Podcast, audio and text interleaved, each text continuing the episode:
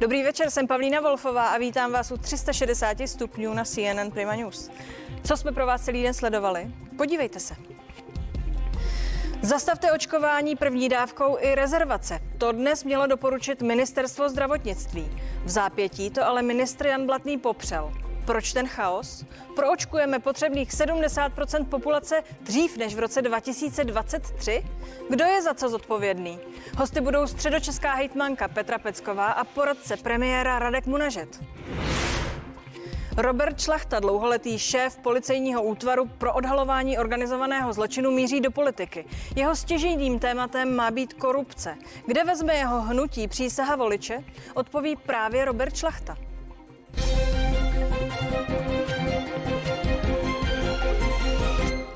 Dnešní den se nesl ve znamení zmatků ohledně očkování. Ministerstvo zdravotnictví totiž doporučilo přerušit očkování první dávkou vakcín a zároveň zastavit rezervace dalších termínů. Vyplývá to z výzvy, kterou rezort adresoval krajům a novinářům. Některé nemocnice skutečně dle těchto instrukcí očkování i hned pozastavily. Jenomže podle ministra zdravotnictví i premiéra se nic takového neděje. Dnes dopoledne vzbudila rozruch slova středočeské hejtmanky Petry Peckové pro radiožurnál, že má její kraj k dispozici méně vakcíny a tudíž se upřednostní staří lidé čekající na druhou dávku. My jsme samozřejmě z tohoto důvodu eh, museli velmi významně pozastavit nebo zpomalit ty prvoočkované. Dvě hodiny popolední podle deníku Blesk začaly seniorům chodit SMS zprávy o zrušení očkovacího termínu. Informace se zároveň objevuje například na webu Kolínské nemocnice. Stejná situace je podle ředitele tamní nemocnice i ve Slaném. Do očkování druhé dávky ano, první nikoliv. Dnes jsme ještě očkovali, eh, patrně budeme očkovat eh, ještě i zítra, ale vzhledem k tomu, že to nařízení bylo poměrně jednoznačné, tak ostatní termíny zrušíme. Odpoledne pak přerušení rezervací k očkování potvrzuje premiérův poradce Roman Primula. Aby se eh, nezarezervovávaly termíny, když není jisté, že bude vakcína, aby se nemuseli lidé eh, potom obvolávat nebo jim posílat SMSky, že ten termín není k dispozici, protože není vakcína. A pak přichází na řadu známý český příměr, že levá neví, co dělá pravá. Ministr Blatný, jehož ministerstvo mělo krajům k pozastavení dát pokyn, popírá, že by to tak bylo. Já si nemyslím, že by v České republice byl nedostatek vakcín tak velký, aby se přerušilo očkování. Jenom upozorňujeme na to, že těch termínů je teď o něco méně, ale ne, že by se mělo přerušit očkování. A jasno do situace nevnesl ani premiér Andrej Babiš. Žádné očkování není přerušené. Já myslím, že tady jde o nedorozumění. E, očkuje se dál. A to byste vzkázal seniorům, kterým přišla SMS, že se jim termín ruší z Kolína třeba. No to je samozřejmě špatně. Zrušili vám nebo vašim rodičům nebo prarodičům termín na očkování? Napište nám na náš e-mail Karolína Hošek a redakce CNN Prima News. Petra Pecková, hejtmanka středočeského kraje, přijala pozvání. Dobrý večer. Hezký večer. Paní Pecková, teď jsem slyšela před eh, pár minutami pana premiéra říct, že za ten chaos, eh, který popisujeme, můžete vy. Eh, čím jste ho způsobila? Tak já si myslím, že panu premiérovi odešel pan Kalousek do politického ústraní, takže teď možná potřebuje někoho jiného, na koho bude svádět to, že se ne všechno daří. Tak je to úsměvné, protože já od rána jenom přijímám telefonáty novinářů, kteří se mě ptají, proč jsme na 14 dní pozastavili očkování a já jsem vůbec nevěděla, z čeho to vyplývá. A říkala jsem od rána, že jsem byla včera přítomná videokonferenci hejtmanů s panem ministrem Blatným a panem eh, premiérem a že na nás samozřejmě eh, bylo apelováno v tom smyslu, že těch vakcín bude menší množství a že musíme myslet na to, abychom přeočkovali druhou dávku, ale to je jako logická věc. Samozřejmě ty dávky jsou eh, snížené a my musíme přeočkovat. A ptala jsem se a naopak jsem explicitně popírala popírala to, že by tam byl stanoven ten termín 14 dnů, že by někdy včera padl. No a pak jsem se v průběhu dne dozvěděla, že to vlastně pramenilo celé z tiskové zprávy ministerstva zdravotnictví, která pak zase byla popíraná. Takže dnes byl opravdu způsoben šílený chaos. Je stále popírána tato zpráva, kterou dostali tedy mimochodem i novináři. Dál pan premiér říkal, pokud jsou lidé gramotní, umí počítat a vědí, jaké dodávky tento a příští týden dostanou, tak zkrátka si to musí zorganizovat. Je to jejich záležitost. Kraje k tomu přistupují různě. My to nemůžeme můžeme organizovat do detailu. Jak je to tedy, prosím? No, to je právě neustálý chaos, který je vytvářen. My máme týden co týden setkání hejtmanů a videokonferenci právě s ministerstvem a s panem premiérem a jako uh, neustále uh, je těmi informacemi manipulováno tak, jak se to jako hodí. Uh, takže my voláme potom, ať je ta strategie jasná, aby každý kraj nemusel postupovat svým způsobem, ale vždycky mám pocit, že když se něco nepovede, tak za to mohou kraje, ale jinak nemůžeme ovlivnit vůbec nic. A to, co nemůžeme ovlivnit zejména, je počet těch vakcín. Kdyby jsme to ovlivnit mohli, tak samozřejmě to bude vypadat jiným způsobem. My připraveni jsme, ale nemůžeme očkovat. V, kaž- v každém případě pan premiér od rána říká, že jste to nezvládli vy, že uh, vakcíny někde jsou, nezvládla to ta očkovací centra v krajích, někde ano a někde ne. Vy jste, uh, který ten kraj? Jste ten chválený nebo ten, který to nezvládá? Nevím, jaký jsme kraj. My jsme kraj, který má každopádně úplně nejvíc obyvatel, má úplně největší území a z toho důvodu má také největší počet očkovacích míst. Takže to bylo 17 míst a teď se pracuje na 18. místě.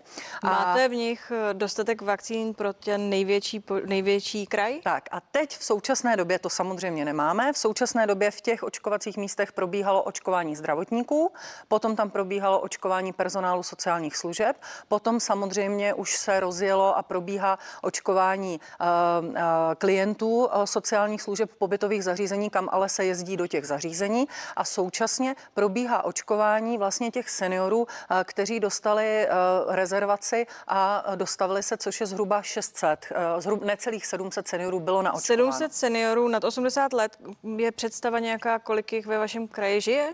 Tak ano, žije jich u nás přes 50 tisíc nebo zhruba 50 tisíc. Máte 800 na očkováno tak. k dnešnímu dni. Přesně tak, ne, 700, necelých 700. A je to proto, že my jsme do současné doby dostali, eh, jestli se nepletu, to poslední číslo bylo zhruba kolem 26 tisíc vakcín a my máme 12 tisíc zdravotníků, 6 tisíc eh, zaměstnanců v eh, sociálních službách, 8 tisíc klientů sociálních služeb, dalších zhruba 6 tisíc praktických lékařů a ambulantních lékařů, kteří se teď můžou rezervovat a samozřejmě 50 tisíc seniorů 80+, plus, takže jsme dostali zanedbatelné množství vakcín, když si vezmete, že musí být být naočkovány ty skupiny dvakrát. A to, co se stalo ve středních Čechách, a nebyla to, nebyla to chyba tedy středočeského kraje ani očkovacích center, bylo to, že když se spustil ten rezervační systém opravdu na poslední chvíli, my jsme si nemohli otestovat ani beta verzi a některá ta očkovací centra do poslední chvíle neměla přístup do toho systému, tak to asi od toho 15. vygenerovalo velké množství chyb, které, jak jsme zjistili naším pátráním, které jsme vedli, pravděpodobně vedly k tomu, že někdo ten systém ve všech nemocnicích středočeských, ale asi z té centrální úrovně otevřel, aby pročistil ty chyby. A Chcete tu... tím říct, že někdo někde otevřel systém, vy jste o tom nevěděli a uvolnili se sloty, které fakticky nemáte? Přesně tak. A takovýmhle způsobem propadlo do, toho, do, do, te, do těch rezervací zhruba 7 tisíc seniorů. A e, těch 7 tisíc seniorů pro ně opravdu ty vakcíny nebyly. Takže někteří, některé nemocnice už zrušily třeba o víkendu a e, právě třeba Kolínská nemocnice a další nemocnice, zhruba šest nemocnic, tak se snažili eh, ty rezervace posouvat, ale bylo jim řečeno, že další posunutí už není možné a že to musí zrušit. Tudíž dnes docházelo k hromadnému rušení v některých nemocnicích, což ale způsobovalo další problémy, protože to nezrušilo jenom tu rezervaci, ale někteří tvrdí, že to zrušilo i tu samotnou registraci. Zaslechla jsem pana Zurilu, který tvrdí, že registrace zůstává. Jaká je tedy tak. v tuto chvíli vaše zkušenost? To jsme přesně zjišťovali. Pan Zurila tvrdí, že registrace zůstává, že se těm lidem SMS-kou tedy zrušila jenom ta rezervace. Nicméně tedy Kolín to řeší dnes celý den a uh, lidé z Kolínska a okolí, a uh, říká mi to i mnoho starostů, kteří uh, registrovali třeba svoje občany, tak tvrdí, že, že ta samotná registrace opravdu zmizela a že, že není. Pan Zurila to popírá, ale také v tom možná způsobila chaos informace přes linku 1221, protože eh, Kolínská nemocnice ráno právě tam volala, eh, zjistili, že by to nemělo tu registraci rušit, tudíž tu, tuto informaci dali na svoje webové stránky a svůj Facebook, aby následně prý sami byli kontaktováni z linky 1221 s informací, že se spletli a že je zrušena i ta samotná registrace registrace. Tedy tohle je trošku napínavé, tedy eh, nevíme. Pak se musím zeptat, kdy budou alespoň teda ti 80-letí ve středočeském kraji všichni očkovaní. No budou očkovaní, až dostaneme potřebný počet vakcín. Zatím uh, slyšela jste ty ta čísla, tak máme 50 tisíc seniorů, 80 plus, na očkováno jich máme zhruba 800 a teď má přijít třeba dávka Moderny, eh, kterou teda budeme používat už pro ty prvoočkované, protože ti, kteří už na očkování byli, musí být přeočkováni Pfizerem, samozřejmě ne jinou vakcínou. No a těch dávek Moderny máme dostat 1400, tak sama si to porovnejte, ta dvě čísla, takže to bude ještě chvíli trvat. Nastavili jste to alespoň tak, že ti, kteří dostali první dávku, dostanou i tu druhou. Ptám se proto, že uh, se odha- ukázalo, že nemocnice si schovávají ty vakcíny právě protože se dopočítali aby mohli očkovat ty další. Zatímco ale ministerstvo říkalo, že s tím nesouhlasí takhle, že to dělat nelze Šlo by to vůbec jinak? No tak to také byl prostě eh, chaos, který byl způsoben od počátku, kdy některé kraje k tomu přistupovaly tak, že si z té dodávky vždycky určitou část nechávali jako rezervu na přeočkování, protože příliš nedůvěřovali Některé tomu. kraje i vy? Eh, my jsme si dělali tu rezervu opravdu jenom velmi malou, eh, když by došlo spíš k nějakému výpadku. Nedělali jsme si ji opravdu půl na půl. Jakože půlku vyočkujeme a půlkou přeočkujeme. Ale některé kraje opravdu jako si dělali tu rezervu větší a na naopak na té jedné videokonferenci na nás bylo apelováno, abychom toto nečinili, abychom očkovali průběžně a vyočkovávali. Takže teď je situace vlastně taková, že opravdu došlo k ponížení těch dávek, o čemž asi zpočátku pravděpodobně nevědělo ani ministerstvo, ani pan premiér. No a samozřejmě na to se musí logicky reagovat tak, že teď si musíme tu rezervu trochu nějak Máte nechávat. Máte jí dostatečnou. Máme jí. Uh, pojďme, My umíme počítat. Pojďme říct, krajší koordinátoři mají zajistit průběžné a kontinuální očkování. To bylo řečeno panem ministrem v pondělí. Neřekl, jak to mají udělat. Vy a váš koordinátor to víte, jak zajistit tedy průběžné a kontinuální očkování, když posloucháme od vás to, co Slyším. Ano, my máme jasné seznamy, máme seznamy zdravotníků, seznamy z jednotlivých nemocnic, seznamy z jednotlivých pečovatelských zařízení nebo domovů seniorů a tak dále. Takže my opravdu víme, a to jsou seznamy těch, kteří se chtějí nechat naočkovat, ne jenom počty třeba zaměstnanců, počty klientů, ale těch, kteří opravdu zájem mají.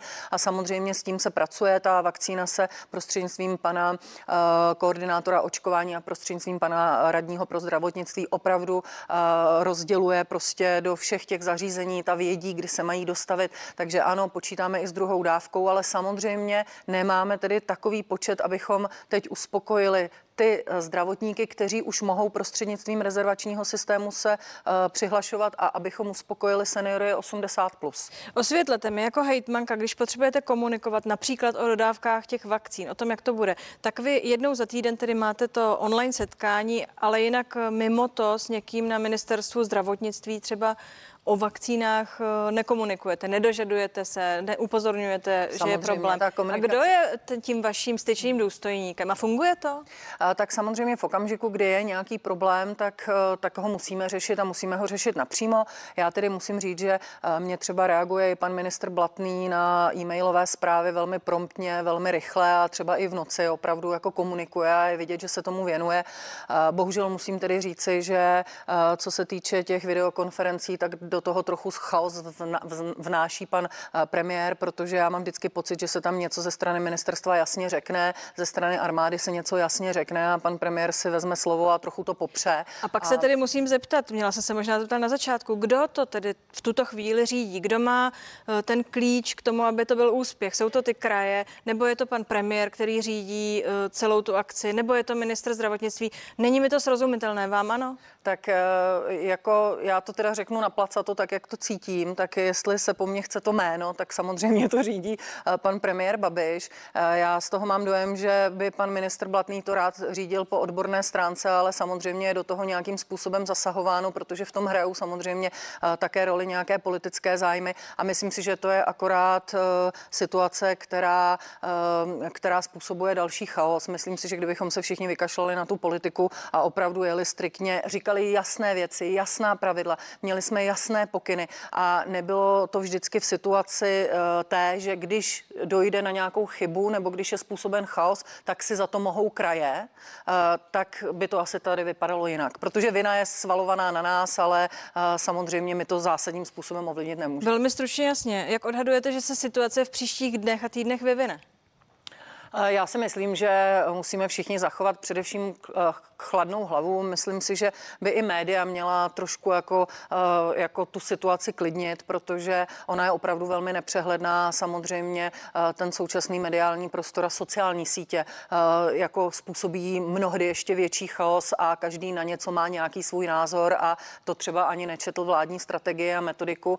A, a, takže myslím si, že musíme zachovat chladnou hlavu. Podle mě, až dojdou ty vakcíny a dojde jejich požadovaný počet, tak my nebudeme mít problémy vyočkovat a určitě se o to postaráme a věřím, že se dostane uh, určitě třeba do jara na ty nejpotřebnější a v průběhu léta doufám, že na všechny, když bude dostatek vakcín. Děkuji za návštěvu, přeji hezký večer. Děkuji za pozvání. A my jdeme dál. Radek Bunažet, lékaři pomáhají Česku, se s námi propojil. Dobrý večer. Dobrý večer. Pane doktore, eh, naočkovali jsme prozatím eh, desítky tisíc, sto tisíc lidí, dvěstě tisíc lidí a už je kolem toho ohromný chaos. Jak to podle vás bude vypadat, až budeme očkovat masivně v těch velkých centrech? Eh, já si myslím, že musíme se na to připravit a musíme zefektivnit ten proces. Ono se teďka furt všichni probírají, že nejsou vakcíny. To teď ne, neovlivníme nikdo ale já mám největší obavy, že až ty vakcíny dorazí, když neuděláme pár nutných kroků, tak tenhle ten chaos, který vidíme, nebo tenhle ten stres, který vidíme, nechci to nazvat chaos, ale stres, tak bude trojnásobný. My prostě si myslíme, že se musí zdigitalizovat a zefektivnit proces, eh, eh, celý ten proces, když ten člověk přijde na tu vakcinaci, protože ta administrativa kolem zadávání ty vakcíny, eh, to zná, když ten člověk dorazí do toho, do toho vakcinačního centra, nemluvím teďka o registraci, tak je tak ten proces zdlouhavý, že prostě takhle nemůžeme očkovat pak masivně desítky tisíc v nějakých vakcinačních centrech. Jinak bychom potřebovali armádu uh, úředníků a sekretářek a byl by to úplně nesmysl. A dá všemu, se to vyřešit. A... Promiňte, k tomu všemu se vrátíme. Zítra se potkáme ve speciálu 360 stupňů a tato témata budeme otevírat. Pojďme ještě k tomu dnešku. Přerušte očkování první dávkou. To dnes zaznělo. Eh, jaká byla vaše první reakce, když jste se to dozvěděl? A leknul jsem se, protože my jako iniciativa jsme na začátku se zapojili, eh, eh, očkujeme, eh, není to, je to opravdu minimální počet pár zdravotníků a pár 80 plus a rizikových, extrémně rizikových lidí a tam teďka proběhne u nich druhá dávka. Samozřejmě ty dávky nejdou udělat úplně, že to je jeden kus třeba mezi tím nám dva lidi onemocněli, to znamená, že ty už nechtějí jít na očkování nebo chtějí to odložit, tím vám zbydou dvě dávky, takže někomu otevřete další, další dávku. Já si myslím, že to je strašně komplikovaný a já pořád vidím, že měl být nějaký, já si myslím, že se to dá vyřešit jednoduchým způsobem. Kdyby teďka se vyhlásil hekaton na dvě aplikace, jedna, která by dokázala velmi ergonomicky řídit první, druhou dávku, aby jsme furt viděli centrálně, kolik lidí co potřebuje a nekomplikovaným způsobem, protože de facto každý kraj to má trošku jinak. A druhá věc by měla být ta aplikace, která by to dokázala eh, zprocesovat no, ten... ten no, rozumím. Já, já vím, že ale nemám na to, nemám na to, co vám na to má. Slyšel rozumím, jsem to rozumím, jako rozumím. Uh, nicméně, mluvíme o aplikacích, o technologiích, ale pojďme se podívat na ten lidský faktor. Kdo to podle vás řídí a jak v tuto chvíli? Protože eh, ten chaos, který zavládne, vládne proto, eh, že ty informace se nepotkávají. A já si furt myslím, že chybí tam, já, já prostě jsem obrovský fanda nových technologií, tak to mám zavedený u nás na klinice, všechno je zdigitalizovaný a předtím se dělaly hrozný chyby. A ono to je jedno, jestli máte eh, pracovní jednotku 30 lidí, 50 lidí, nebo tam máte 2,5 tisíce lidí nebo 100 tisíc lidí. Pořád to, když můžou lítat letadla na čas a na minuty a na vteřiny, tak prostě můžeme očkovat taky na čas. Prostě potřebujeme na to aplikaci. A myslím si, že teďka možná nám to přišlo jako dar z nebe, že se trošku zpomalilo očkování. Máme na to pár týdnů a jestli si nesedneme všichni a nevymyslíme nějaké aplikace, které tohle to srovnají. Já věřím, že stát jako Česká republika, která vyvinula lokátory, eh, radiolokátory Tamara, po kterých toužil celý svět, tak prostě umí vyvinout aplikace, které tohle to zefektivní. Je to jenom o tom chtít a udělat to. Nic jiného to není. Říkáte, že vlastně vítáte ten výpadek, abychom se mohli usebrat a rozhodnout se, jak to dál budeme dělat. Nicméně už to tempo, které jsme sledovali v počátečních fázích očkování, někdo spočítal, že těch kýžených 7 milionů lidí naočkujeme nejdříve v roce 2023. Řekněme, že teď se to zdrží, zastaví.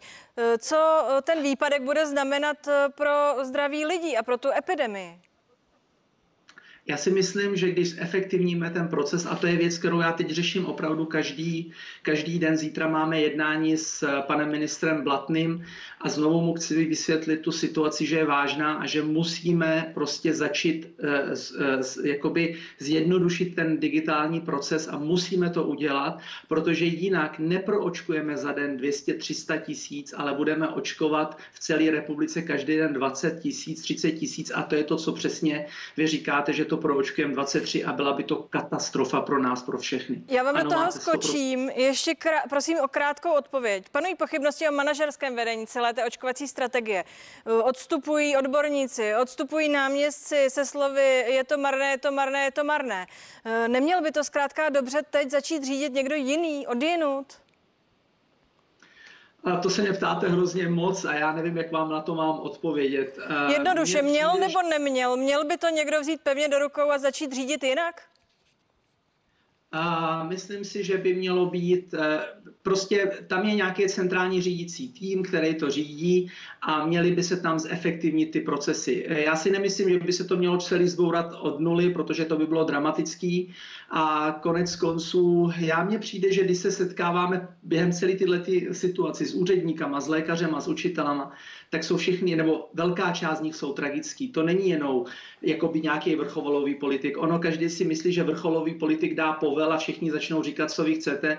Já, já to tak nevidím. Já si myslím, že ty úřady jsou prostě, a ty už tam jsou, já nevím, 20 let ty úředníci, ty tam prostě mají svůj klid, svoji pohodu a teď je někdo vybízí k tomu, aby něco dělali a tohle to je ta největší tragédie, která tady je. Já nevěřím tomu, že teďka, když odejde premiér, přijde nový premiér, takže se zítra... Rozumím a děkuji vám. Zítra uh, budeme mít hodinu na to, abychom toto téma mimo jiné probrali. Mějte se hezký, hezký večer.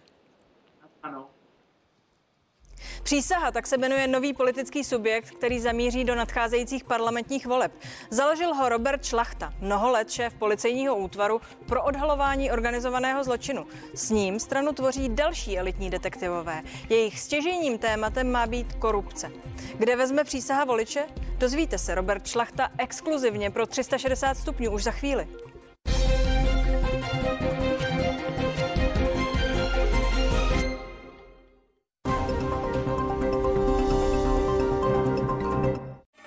Je čas vystoupit z řady v autě s ikonickým designem. Prostorném a pohodlném, s Apple CarPlay a Android Auto a ještě výkonnějším hybridním motorem. Díky extra nabídce si nyní pořídíte novou Toyotu za výjimečně příjemnou cenu s úrokovou sazbou 2,99% od Toyota Financial Services, slevou na sadu zimních kol a bonusem při výkupu vozu. Toyota. Bezpečně nejlepší volba. Které produkty jsou nejlevnější? Ty levné? Ne. Ty levnější? Ne. Jedině ty, co jsou skutečně levnější. Od čtvrtka v Lidlu najdete kuřecí prsní a stehenní řízky mix v ceně 99,90 za 1 kg. Pomeranče 3 kg za 44,90 a čerstvou smetanu ke šlehání za 13,90. Lidl Plus, ceny mínus.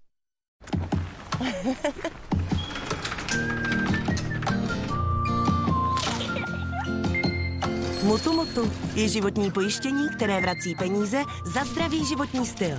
Pojistěte se do konce ledna na mutumutu.cz a získáte navíc chytré hodinky.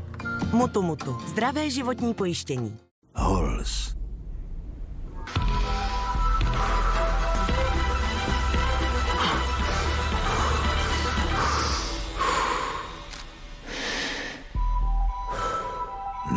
Z Halls.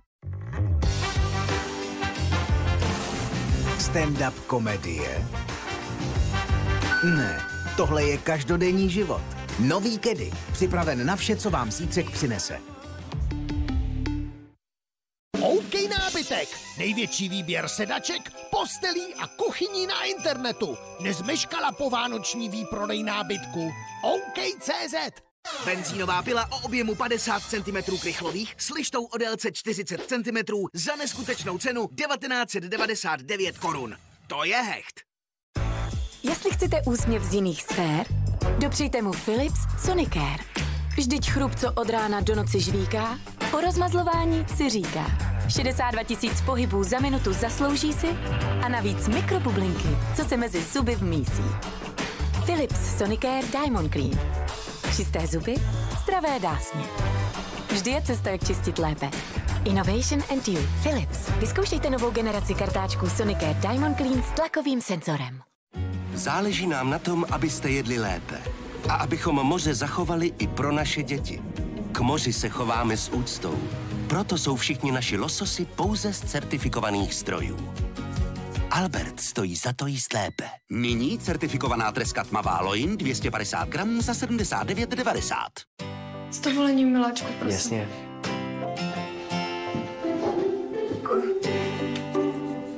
Od garsonky víc chtít nemůžete, ale od své banky ano. S novou hypotékou od banky Creditas získáte lepší bydlení rychle, s nízkou úrokovou sazbou a zpracování úvěru i odhad máte zdarma. I od své hypotéky můžete chtít víc. Banka Creditas. Chtějte víc od své banky. Jakub Svelvet je tak trochu jako já. Hm, je silný. Ale díky sametové pěně i neodolatelně jemný, tak jako já. Jakobs Velvet. Silný a jemný zároveň. Podivuhodná dobrodružství Žila Verna. Mistrovská díla fantastické literatury v hodnotných reprodukcích původního vydání. Skvostné zdobení, propracované ilustrace. V prvním čísle dvě knihy pouze za 89 korun. Porce Burger King navíc. Vychutnejte si speciální Big King menu jen za 199. Jedině na dáme jídlo. Tak mám to vaši Fábii. A tady to mám do posledního šroubečku. To známe, viď? Málem bych zapomněl. Tak, 3,4 litru oleje, filtr a těsnění, to je 30 minut práce. A k tomu ty brzdy se slevou 20% z naší šekové knížky. Hezký pejsek. Mhm. V autorizovaném servisu Škoda vždy přesně víte, za co a kolik zaplatíte. Pořiďte si věrnostní kartu Magistra lékáren a ušetřete. Nyní v akci Tantum Verde Lemon a další příchutě na bolest a zánět v krku za 129 korun. Paralen Grip odstraňuje příznaky chřipky a nachlazení za 119 korun. Ibalgin 400 pomáhá při bolesti za 69 korun v Magistra lékárnách. Legenda pokračuje v podobě nejnovějšího Xiaomi Redmi Note 9 Pro. Zastavte se a my vám jej spolu s výhodným tarifem nabídneme jen za 2999 korun. Protože pro telefony se chodí k nám. Na OK.cz jsem si koupil troubu Bosch s automatickým čištěním pro snadnou údržbu. Přivezli mi ji do 60 minut až domů. To je OK. Přeju šťastné a veselé druhé Vánoce. Užijte si skvělé ceny a dopravu zdarma. Druhé Vánoce na mol.cz. Juhu! Kvalitní nože Vyvez jsou zpět v Penny. S body za nákupy se slevou až 66%. A nyní v akci mléko trvanlivé polotučné, litr za 8,90. Čaj Lloyd, vybrané druhy, za 19,90. A granule pro kočky Purina One, 3 kg, za 279 korun.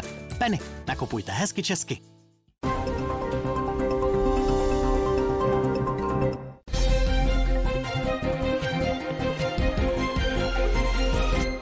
360 stupňů je zpátky, dík, že jste s námi. A další téma. Robert Šlachta, který byl mnoho let šéfem policejního útvaru pro odhalování organizovaného zločinu, jde do politiky. Své hnutí nazval Přísaha.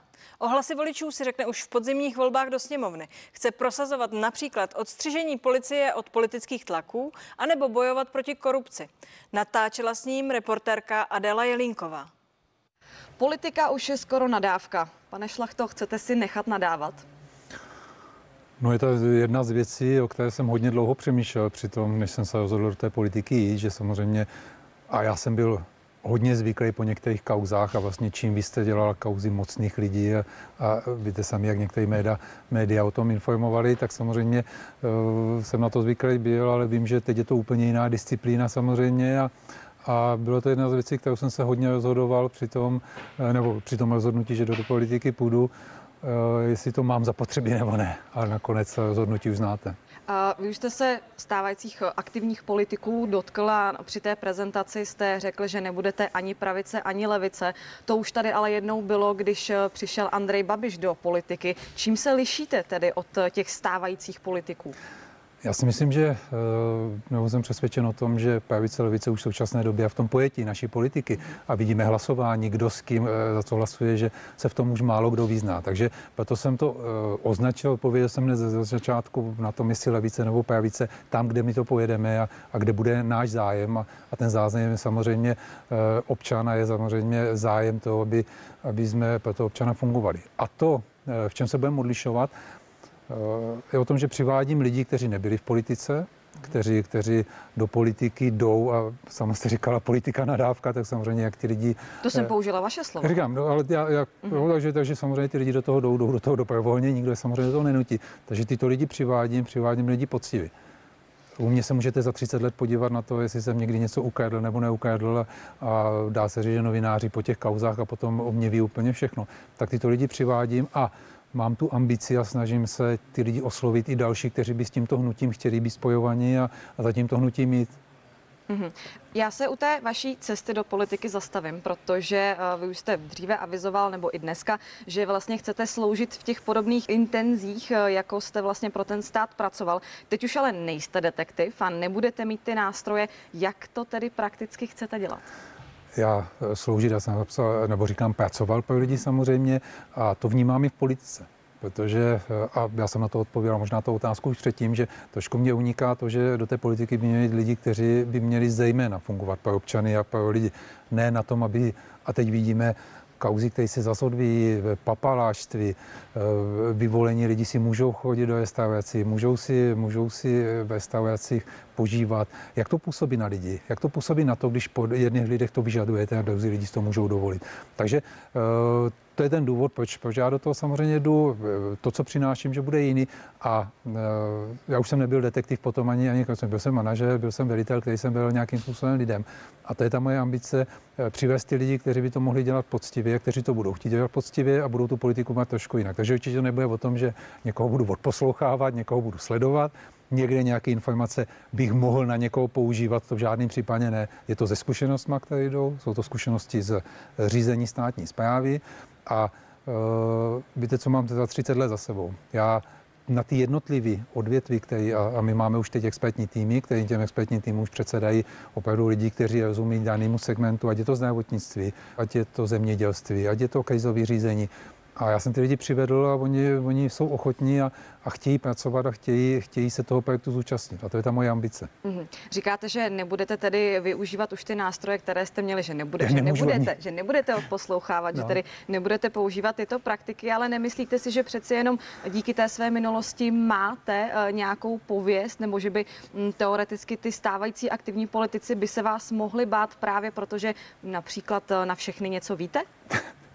takže já bych to ani nemohl, to, co vlastně, takže v žádném případě bych nemohl nikoho poslávat nic, protože opravdu policistou jsem skončil a vlastně roka něco jsem v civilním životě, když si zvykám na civilní život samozřejmě. Eh, druhé věci je, že eh, kdybych, jak a šel jsem na vaše, že, že bych něco mohl vědět, tak samozřejmě jsem vázán tajemstvím, který samozřejmě platí a já jsem vydal knížku a už jsem byl prověřován policií, jestli v té knížce jsem se nedopustil právě uniku informací, mhm. která řekla, že policie Sledujete stále 360 stupňů, ale právě teď jsme dostali zprávu, že začíná tisková konference vlády, tedy přepojujeme do Strakové akademie. Kterých jsme mluvili, eh, že dojde k nějakým rozvolňováním, eh, se nenaplňují a eh, není to vůbec v této chvíli téma. Spíš naopak, my musíme, a zítra vláda znovu zasedne ve 14 hodin, a budeme spíš řešit eh, zpřísňování eh, opatření, eh, protože pravděpodobně se nacházíme v situaci, kde lidi, kteří opatření dodržují, a jim samozřejmě děkuji, jsou naštvaní a mají pocit, že je stát nedostatečně vymáhá. No a potom jsou tady lidi, kteří to nedodržují a ty jsou naštvaní, že děláme ty opatření.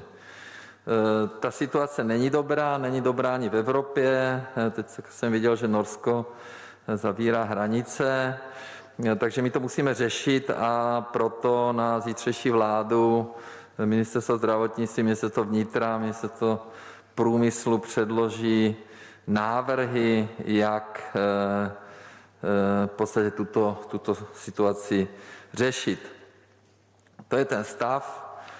Co se týče toho dnešního, to mám nazvat, nedorozumění ohledně toho očkování. Já si myslím, že Ministerstvo zdravotnictví úplně zbytečně psalo jednotlivým očkovacím centrům věc, která je z mého pohledu samozřejmá a uvedlo do omylu asi i paní hejtmanku Peckovou, které se omlouvám, pokud jsem teda říkal a byla uvedena v omyl, protože i mluvčí Ministerstva zdravotnictví to neinterpretovala asi správným způsobem. Já vůbec nechápu, proč ministerstvo takhle to doporučuje, potom z toho vznikají zbytečné nedorozumění a měli jsme tady odpoledne zprávu, že se neočkuje. Očkuje se, samozřejmě se očkuje. A my máme naočkováno 238 tisíc občanů České republiky, z toho lidí, seniorů nad 80 let 66 200.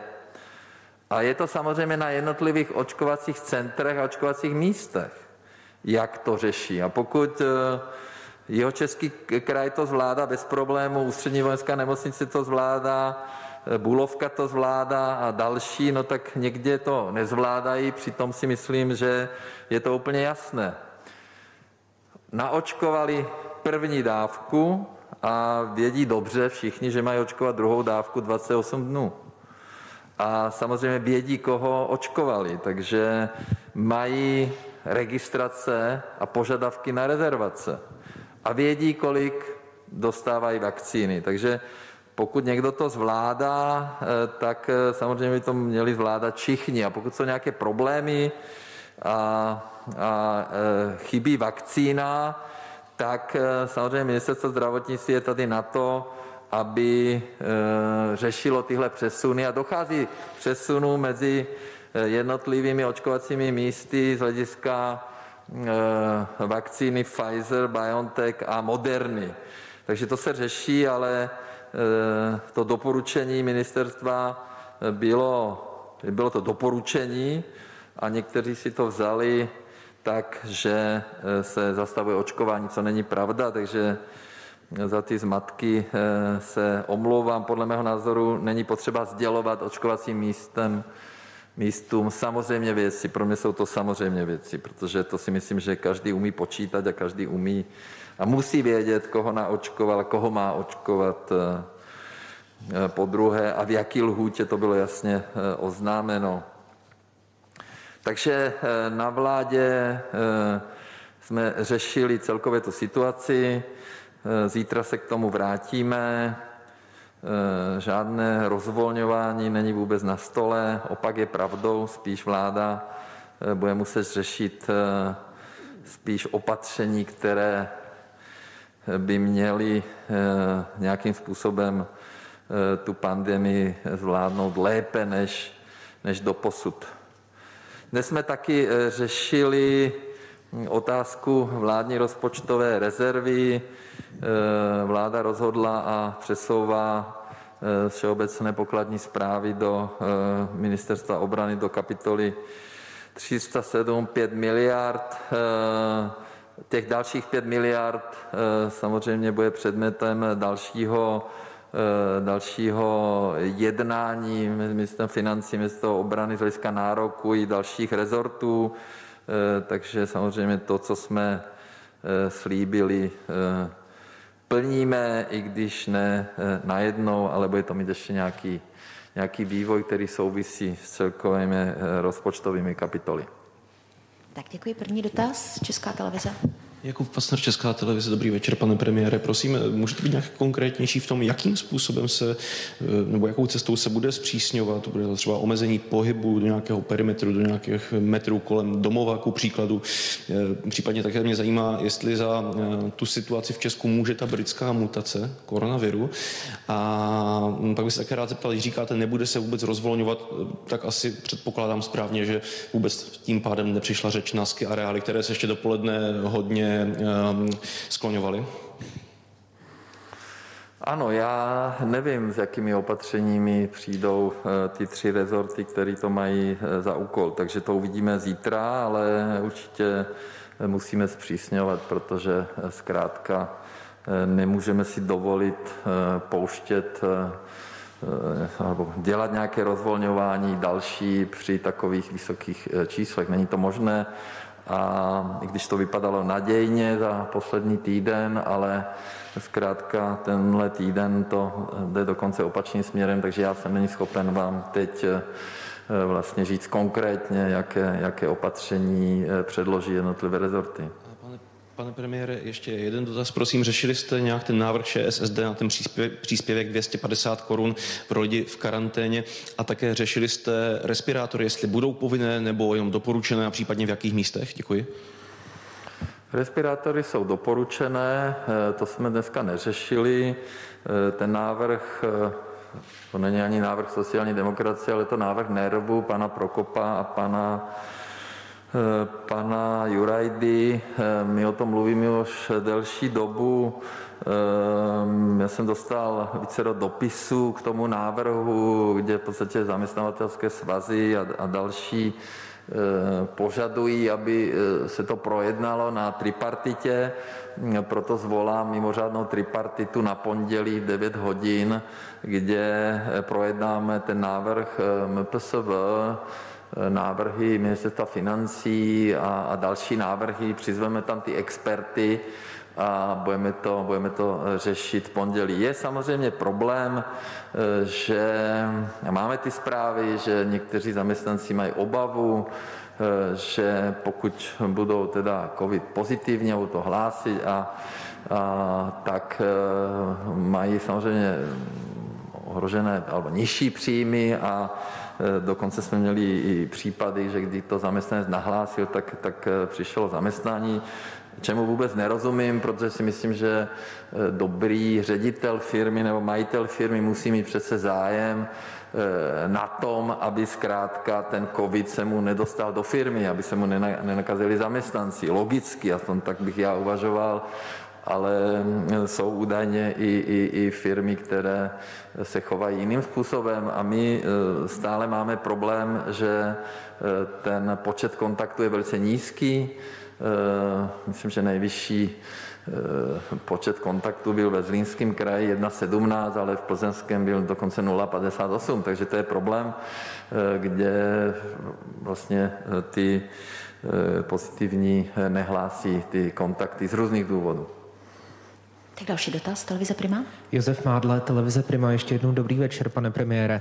Ehm, já jsem se chtěl zeptat, jak tedy mají celou tu situaci teď eh, Češi vlastně v podstatě chápat, jestliže celá Česká republika se upírá na psa, ten už eh, dva týdny v podstatě ve čtvrtém stupni, čísla klesají, ale na straně druhé eh, vláda říká, budeme ještě více zpřísňovat, protože se nic nelepší. Tak eh, na co se tedy mají Češi teďka v tuto chvíli dívat? Jestli už představíte tedy novou aktualizaci, tedy psa, a ta aktualizace tedy v tomto případě znamená, že máte úplně jiná čísla, jiné skóre, PES a tak dále. A poprosím vás ještě o druhou odpověď na, na druhou otázku. Ehm, jak to bude s kompenzacema eh, pro Čechy? Čeká nás další zpřísnění, napadají mě třeba živnostníci, mohou očekávat to, že jim bude alespoň odpuštěn eh, odvod měsíční sociální zdravotní. Děkuji. Tak kompenzace samozřejmě budeme řešit, ale nejdřív musíme vyřešit eh, ten problém, který máme a, a čísla, čísla klesaly. Dneska je dneska je středa, tak eh, ano, Vypadalo to tak, ale zkrátka už, už dva dny ty čísla neklesají, naopak stoupají i hospitalizace v nemocnicích. Stále máme velký počet nakažených seniorů nad 65 let. Takže ta situace není dobrá a ten počet hospitalizovaných stoupl. Takže co se týče psa, tak ten jsme ani moc neřešili, protože ten pes samozřejmě měl nějaké čtyři parametry historicky, ale teďka do toho vchází nové parametry a to je ten počet hospitalizovaných a počet lidí na jibkách. Takže ten se musí samozřejmě upravit, ale teď jsme o tom ani moc nediskutovali, protože zkrátka máme tady situaci, kde musíme reagovat, protože ten, to, to opatření od 27 prosince a dneska je vlastně přesně měsíc, vypadá, že nefunguje dostatečně dobře a můžeme se samozřejmě domnívat, proč to tak je, ale musíme reagovat a tak jsme se dneska domluvili. Další dotaz, Český rozhlas. Žaneta Němcová, Český rozhlas, dobrý večer. Takže chápu to správně, že uh, úpravy u, té, pro, u toho protiepidemického systému toho psa uh, jste neřešili a nebudou tam, nebo případně jestli tam nějaké budou, jestli můžete tedy říct díky. Neřešili jsme, protože musíme řešit opatření, které uh, podle dohody na vládě zpřísní ty stávající opatření. Další dotaz prostřednictvím videokonference. Uh, pan Kopecký i dnes. Večer, pane premiére. Já nevím, jestli mě slyšíte dobře. Doufám, ano. Mám dvě otázky. První poměrně jednoduchá. Má ministr zdravotnictví, pan Blatný, stále vaší důvěru?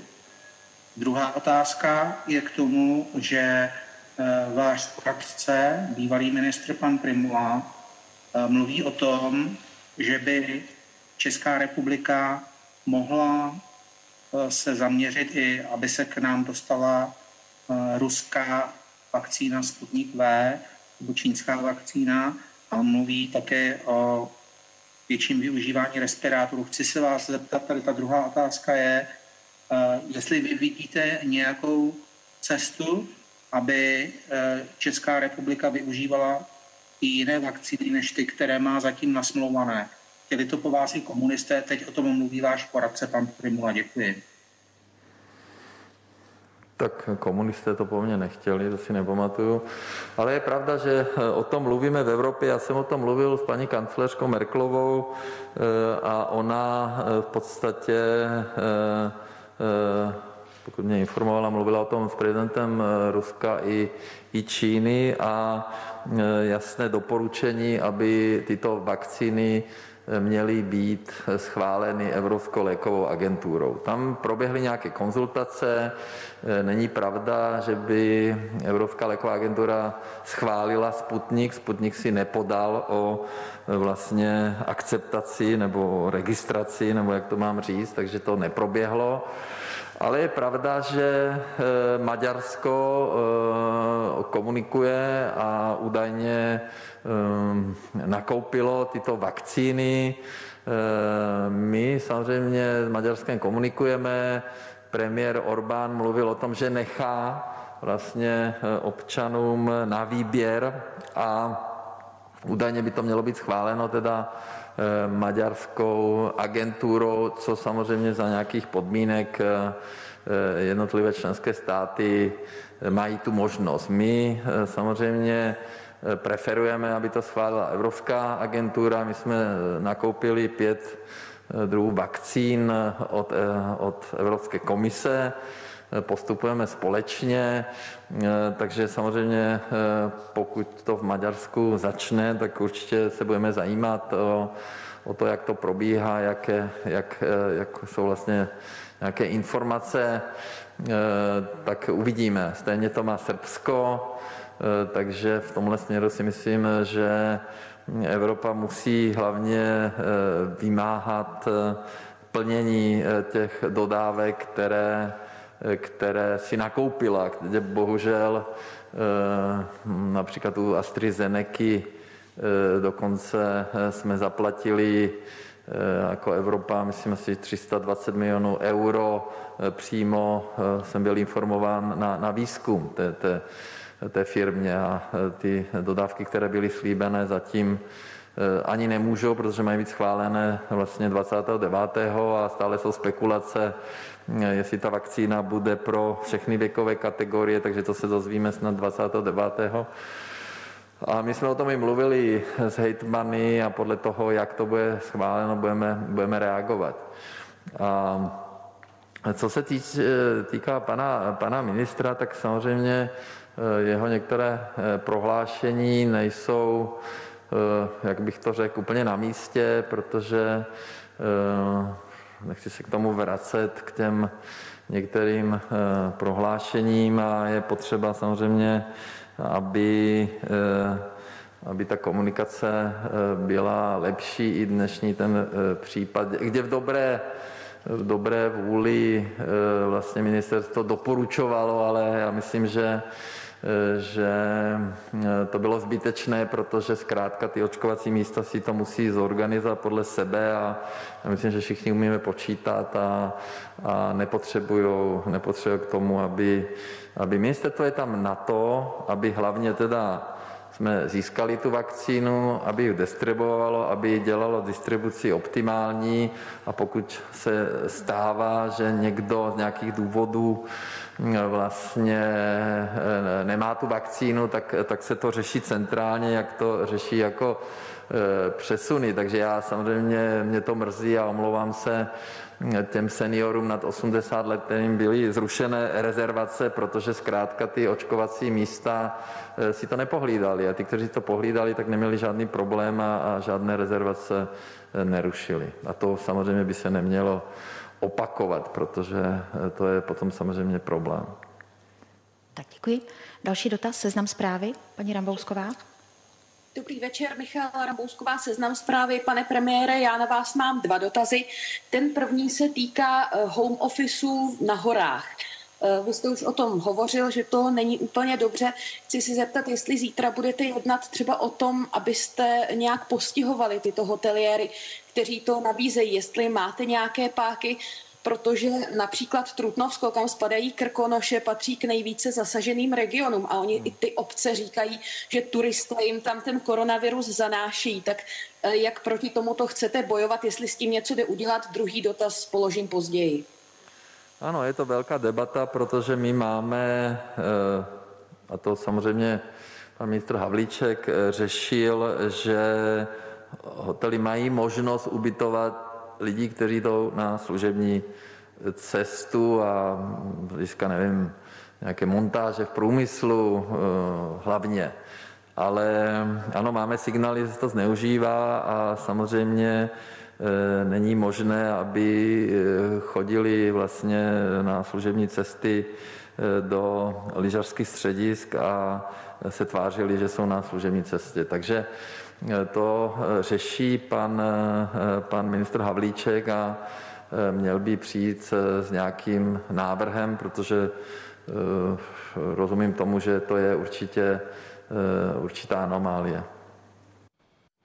Pojďme si v krátkosti schrnout, co zaznělo na tiskové konferenci po jednání vlády, na které vystoupil sám premiér Andrej Babiš. Ehm, hned na úvod řekl, že kdo čekal rozvolnění opatření, takže ho bude muset na úvod zklamat, že vláda naopak na zítřejším odpoledním zasedání projedná zpřísnění těch protiepidemických opatření. Jednotlivá ministerstva, jednotliví ministři mají přinést vlastní návrhy, jak by se opatření měla zpřísnit. Dále se také omluvil hejtmance středočeského kraje Petře Peckové, kterou původně vlastně už odpoledne obvinil z toho, že rozpoutala ten chaos ohledně pozdržení nebo pozastavení očkování. Ona podle něj za dnešní chaos nemůže, je to chyba ministerstva zdravotnictví. Omluvil se také seniorům, kteří přišli už o své zaregistrované termíny na očkování. Podle Babiše je to ale kvůli očkovacím centrum, která si nepohlídala, jaké mají zásoby očkovacích látek. No a pak také jedno téma, které se netýká očkování. Vláda také rozhodla o přesunu 5 miliard korun z všeobecné pokladní zprávy do rozpočtu ministerstva obrany. O zbytku peněz, tedy o zbývajících 5 miliardách, má potom rozhodnout v únoru, až provede revizi toho, jaké prostředky skutečně ministerstvo obrany potřebuje. Já jenom připomenu, že právě odebráním 10 miliard z rozpočtu ministerstva obrany podmiňovali komunisté svou podporu státnímu rozpočtu, tak jak ho přinesla do sněmovny vláda. Ehm, premiér Babiš tehdy slíbil, že prostředky ministerstvu obrany vrátí hned na prvním lednovém zasedání vlády, pak termín posunul do konce ledna. Teď je tedy jasné, že do konce ledna by se měla vrátit pouze částka poloviční. A ještě otázka na kompenzace za dál uzavřené provozy. Podle Babiše je to věc, která je teď na stole, která se bude samozřejmě řešit. Prioritní je ale podle něj teď stabilizovat situaci ve zdravotnictví. No a také odpovídal na to, jestli se ministři věnovali přenastavení protiepidemického systému, tedy toho psa ministerstva zdravotnictví. Podle něj to ministři dnes moc neřešili, na to by měla přijít řada teprve později. No a co už je taky po dnešku jasné, děti se do škol ani se začátkem února nevrátí. Potvrdil to také premiér Andrej Babiš a ministr školství Robert Plaga. Epidemická situace zatím podle premiéra ani neumožní otevření ski areálu. Potom volal ministr průmyslu Karel Havlíček. Ten podporu mezi ministry pro svůj návrh necítil, proto bod nakonec ani nepředložil k hlasování. Byla o tom velká debata, ale skutečně teď, teď to není možné, není to, není to na stole, eh, my zkrátka nemůžeme eh, si dovolit něco, něco dalšího rozvolnit. Já chápu, jsou tam anomálie, eh, že tam některé údajně sedačky jsou v provozu, protože je to podle jiného zákona. My jsme uvolnili miliardu na kompenzace, ale zkrátka ministerstvo zdravotnictví je zásadně proti a ve vládě taky vlastně to de facto kromě pana, pana Havlíčka nikdo nepodpořil. Čísla se bohužel nevyvíjí dobře, stejně tak v okolních zemích. Bylo zřejmé, že tento návrh by neprošel. Respektoval jsem argumenty ministra zdravotnictví a bod jsem nakonec nedával k hlasování. Zatím nejde predikovat, kdy se areály otevřou. Čísla nejsou, nejsou dobré eh, ani dnes. Průběžně eh, ten počet nakažených dokonce je vyšší než včera. Máme bohužel plné nemocnice, eh, takže teďka to skutečně není na stole. Dnes vláda vůbec neprojednávala žádné návrhy, že by se mělo něco eh, rozvolňovat nebo nějaký návrat eh, posledních ročníků nebo, nebo maturantů. Takže bohužel nám to ta epidemiologická situace neumožňuje. No a samozřejmě to dnešní rozhodnutí vlády se týkalo školství. Školy netrpělivě očekávaly, jestli už zazní něco ohledně návratu žáků a studentů do škol. Teď už bychom měli být v telefonickém spojení s Martinou Tumsovou, ředitelkou základní školy Mendlova v Praze. Vítejte v našem vysílání. Dobrý den. Dobrý večer všem. Tak co říkáte na tu informaci, kterou vlastně i teď zopakoval premiér Andrej Babiš, že se vám do lavic další žáci mimo prvních a druhých tříd nevrátí ani od 1. února. Potvrdil to ostatně i ministr školství Plaga. Je to pro vás špatná zpráva?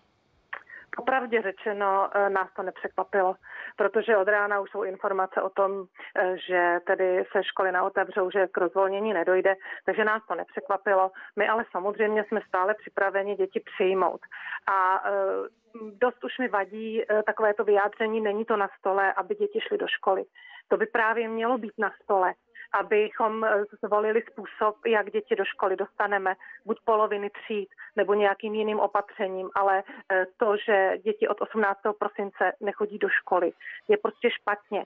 A myslím si, že spousta škol by dokázala se s tím vypořádat. Teď budou jarní prázdniny.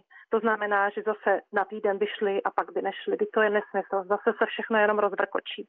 Tak ať vláda řekne dobře, počkáme skončit jarní prázdniny, do té doby vydržíme v distanční výuce a pak už tedy ale nastavíme systém, kdy ty děti opravdu do školy budou moci přijít. Jak složité je pro vás to, že se ta situace právě stále mění, že jste stále v očekávání toho, že už přijde to rozhodnutí, kdy se vrátí devátáci nebo celé první stupně zpátky do školních lavic a to rozhodnutí stále nepřichází, je posouváno, ale není jasné, na kdy je posouváno. A tak my jsme ve školství zvyklí, tak zase jsme variabilní, flexibilní, s tímhle si umíme poradit. Ale opravdu teď přicházejí jarní prázdniny, takže já si nedovedu představit, že děti zase na týden půjdou, na týden nepůjdou a eh, všechno bude špatně, protože děti eh, teď dohnali nějaké úsilí k tomu, aby měli pololetní vysvědčení. a jejich zájem o vzdělávání i na té distanční výuce opadá, zvlášť ve vyšších ročnících ty menší děti, tam je to ještě dobré, ale tak ty osmáci, devátáci, ty už vidí jenom ty hlavní předměty, nic jiného je nezajímá. Dneska při hodině se mi stalo ze 24 dětí, práci v hodině nestihlo odevzdat 9 dětí. No patrně dělali něco jiného. Eh, děti se připojí, mám 100% docházku, ale odezva je malá prostě zájem o tu distanční výuku e, velmi opadá. Hmm. S tím, a... jak se, navíc omlouvám se, s tím, jak se budou blížit vlastně termíny přijímacích zkoušek, jak na víceletá gymnázia, tak samozřejmě třeba na čtyřletá, na další studijní obory. E, bude to podle vás složitější motivovat studenty ještě k tomu e, vzdělávat se dál, když teď možná budou už mít asi starosti s tím, jakým způsobem budou probíhat jejich přijímací zkoušky, jestli se dostanou skutečně na ty školy, o které stojí? Tak to je velký strach. Samozřejmě děti si vybírají školy a e, mají zájem se na ně dostat. Ty školy dělají online kurzy, to znam, což to jsem zjistila od žáku, takže mají nějakou přípravu. Naše škola také dělá přípravu na přijímací zkoušky a samozřejmě děti mohou využít individuálních konzultací, aby chodili do školy a tedy e, po jednom e, s vyučujícím probírali, co jim v předmětu chybí. Takže myslím si, že to soustředí, ale, ale život není matematika a čeština. Život je daleko pestřejší a škola poskytuje daleko pestřejší zázemí pro ty děti. Ale ono se jim to teď strašně zužuje na přijímací zkoušky pouze. Dodává v našem vysílání Martina Tumcová, ředitelka základní školy Mendlova Praha. Díky, že jste si na nás udělala čas. Naschledanou. Děkuji, naschledanou. No my samozřejmě navážeme na téma, byť se teď přesuneme ze škol do horských středisek. S námi už ve vysílání ředitel Asociace horských středisek Libor Knot. I vy vítejte, dobrý večer. Eh, dobrý večer všem. Tak eh, ani ohledně ski areálu nepřišly zrovna pro vás příznivé zprávy. Vy jste už vyhlíželi otevření tento víkend. Původně to tak ministr Havlíček i navrhoval. To se nakonec nestalo. Jste zklamaní, co na to říkáte? Máte vůbec ještě chuť pokračovat a zachraňovat tuhle sezónu? Tak samozřejmě, že jsme zklamaní, eh, je to boj. Eh, myslím si, že eh, o tom, že se mohou otevřít lyžařské areály, že vláda ani nejednala, tak to samozřejmě je problém, zejména v souvislosti s tím, že teď v podstatě v pátek začínají jarní prázdniny a je nutné se této problematice nějakým odpovědným způsobem věnovat, protože my dlouhodobě říkáme a potvrzuje to ve svých vyjádření i pan minister Blatný, že skéry nejsou z epidemiologického hlediska rizikové a že když by byli v provozu, tak vlastně dokáží v těch horských střediscích zabezpečit větší řád a pořádek a pomohou tak zlepšit bezpečnostní situaci. To znamená, s tím začátkem jarních prázdnin, kdy ti naši občané na hory s jistotou přijedou a budou jich desetitisíce, tak to bez těch fungujících eh, areálů bude opravdu i velké zdravotní riziko, o kterém v podstatě vláda by určitě jednat měla. Jak se díváte na ty názory, které vlastně teď říkal premiér Babiš na té tiskové konferenci, že by tedy měla být přísnější represe vůči těm, kteří porušují ta nařízení, například vůči lidem, kteří se v rámci home office práce objednávají eh, v lyžařských střediscích, nebo lidé, kteří tam přijíždějí za účelem údajné služební cesty, tak aby se mohli ubytovat. Represe pro hotely, represe a pro lidi, kteří přijíždějí dost často prostě jenom eh, zoufalé kroky zoufalých lidí. Jak to vnímáte? Tak samozřejmě eh, to, že lidi chtějí jít na hory, eh, je logické, protože nic jiného dělat nemůžou. A na druhou stranu mm, samozřejmě opatření se mají dodržovat. Eh, čili my s černým ubytováním jako v Keráli skutečně sami nic neuděláme. To je opravdu věc, kde by měl zafungovat stát a svými kontrolními a jinými prostředky by toto měl nějakým způsobem zařídit a neházet tu vinu, jako kdyby na alžerské areály v tom slova smyslu, že pokud si tam neuděláme pořádek, tak eh, ské areály nebo horská střediska obecně eh, fungovat nebudou moct, protože my máme totiž taky stovky jiných středisek, malých středisek, kde třeba ani žádné ubytovací kapacity nejsou, kde ti lidi skutečně stejně přijedou a v podstatě ten jeden, dva vleky, kde je teď půl metru, metr sněhu, budou moct využít maximálně k nějakému bobování a bez toho zázemí, které by jim ty střediska Eh, vůbec poskytli. Takže ono to není o nějakém masovém turismu, je to prostě o tom, že ty rodiny s dětmi, eh, které už toho mají až nad hlavou prostě těch home officeů a distanční výuky, by mohly prostě na ty hory přijet a myslíme si, že eh, rozumnou formu toho lze najít. Pane Knote, my jsme spolu mluvili v minulosti. Vy jste říkal, že k 10. lednu jste odhadovali ztráty v těch ski areálech na 1,2 miliardy korun. Teď jsme o 17 dní dál. Tak víte, kam už se ty ztráty vyšplhaly do dnešních dní? No tak bude to někde mezi 1,5 a 2 miliardama eh, korun eh, s tím, že jsme jeli nějakých 9 dnů před hlavní sezónou někdy v polovině prosince, kdy ty tržby moc velké nebyly. Ono prostě platí, že všechny ty skarely už jsou ekonomicky na hraně. Nemají z čeho platit eh, svoje závazky, vystříkali sjezdovky, upravili sjezdovky, zaplatili energie a teď v podstatě propouští lidi nejenom ty mm, sezónní, ale samozřejmě i ty celoroční a v podstatě to areál, uzavření těch areálů devastuje celý ten obor se všemi těmi důsledky, které to bude mít. To znamená nejenom krachy těch provozovatelů a návaznost na to, na ty další eh, segmenty, jako je ubytování a stravování, a to přinese zvýšenou nezaměstnanost a tak dále, čili to bude mít negativní dopady na eh, celé ty horské pohraniční regiony, kde v podstatě nic jiného než takovýto cestovní ruch není. My sice chápeme tu extrémní situaci, která tady je, ale musí podle mě eh, zde být i argumenty, z jakého důvodu jsou nějakým epidemickým nebezpečím jedoucí lanovky a vleky a to jsme zatím pořádně neslyšeli. Teď v našem vysílání dodává Libor Knot, ředitel Asociace horských středisek. I vám děkuji za váš čas. Naschledanou. Děkuji také, nashledanou. No a my se teď budeme bavit se zástupcem konkrétního ski areálu, tak jak situaci zvládají tam, jak pro ně je situace obtížná, co říkají na dnešní vládní rozhodnutí. Po Skypeu bychom měli být ve spojení s Hanou Hofmanovou, mluvčí ski areálu Klínovec v Krušných horách. I vás zdravím, dobrý večer. Dobrý večer.